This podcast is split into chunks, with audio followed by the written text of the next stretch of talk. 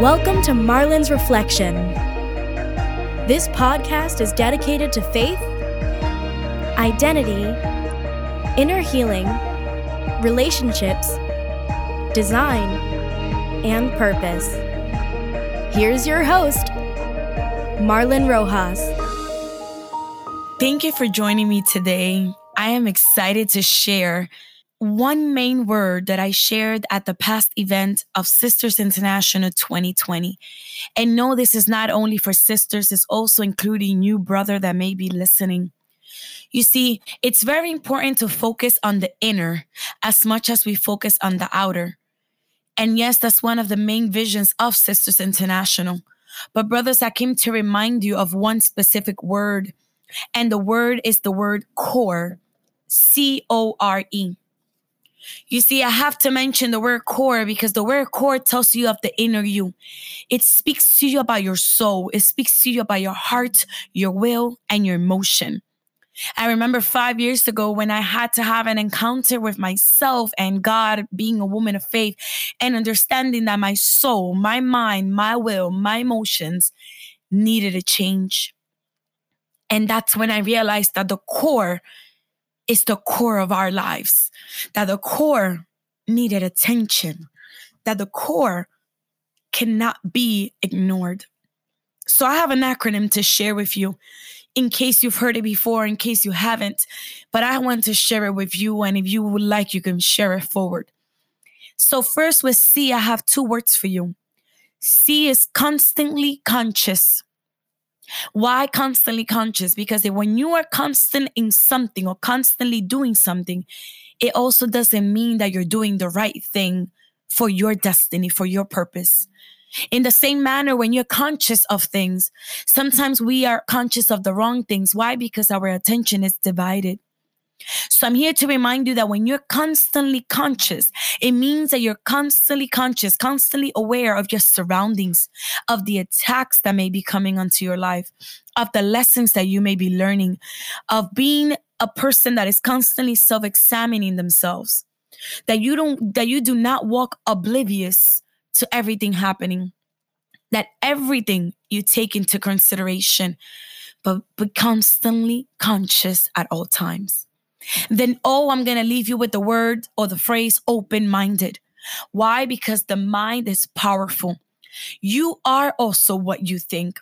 This is why your thoughts have to have a thought process. And I encourage, you. I encourage you to think about the things that you think. Be quick to listen, be slow to act, and practice one of these, all these principles. Why? Because when you're open minded, that means you're receiving knowledge, you're receiving information.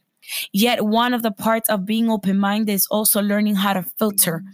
You have to learn how to filter the negative things. You have to learn how to filter the people that envy you.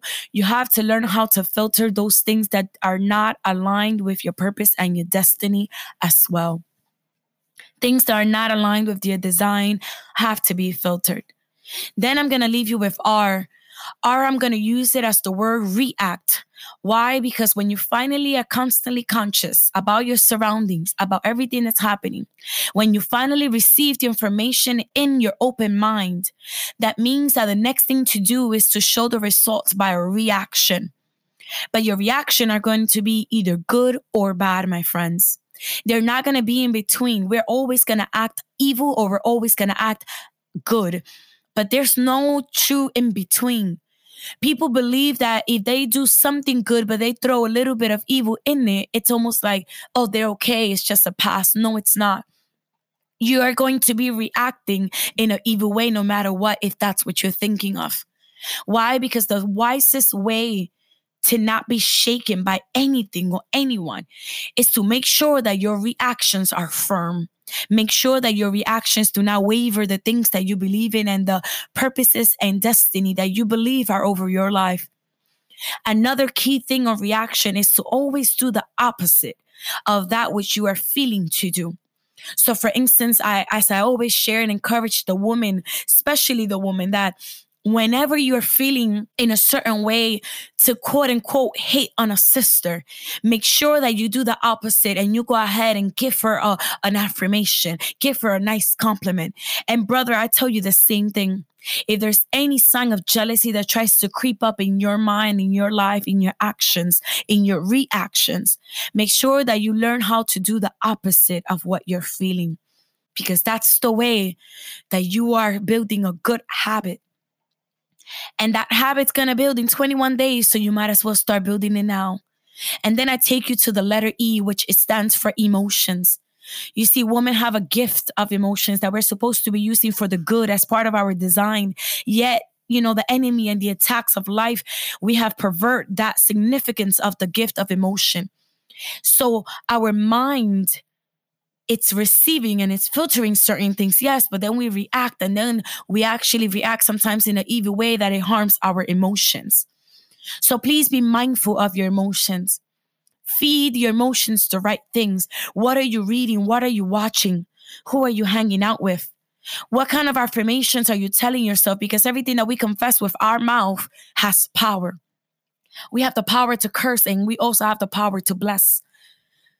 And one tip that I'm going to give you as well in the sense of emotions or under this acronym, this word of emotions, is to write your, your life lessons that you have learned in your life. Write them down and put them where you can see them.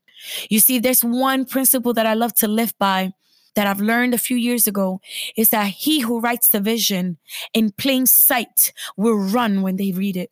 So you need the visions and those those life lessons that you have learned. You need them in plain sight. You need them on a wall. You need them on a tablet. You have to constantly see them. Why? Because while you're seeing the vision, it makes you run. So I hope any of these things helped you in the word core. To me, core and just be mindful of my emotions my mind, my will. It's a key principle that I chose to live by. And I tell you the key word that it is to choose. You make the decision who and what runs your life, what makes you wake up, what motivates you yes, as a woman of faith, I'll tell you that God alone motivates me to wake up. God alone makes me see life differently. God alone has allowed me to see Him and how much I could truly, truly fall in love with Him. Not because of religion, but because of who God is in my life. Because He has sustained me. And I have learned to, to be content in all seasons. Why and how? By minding my core. So today I encourage you to mind your core. God bless you.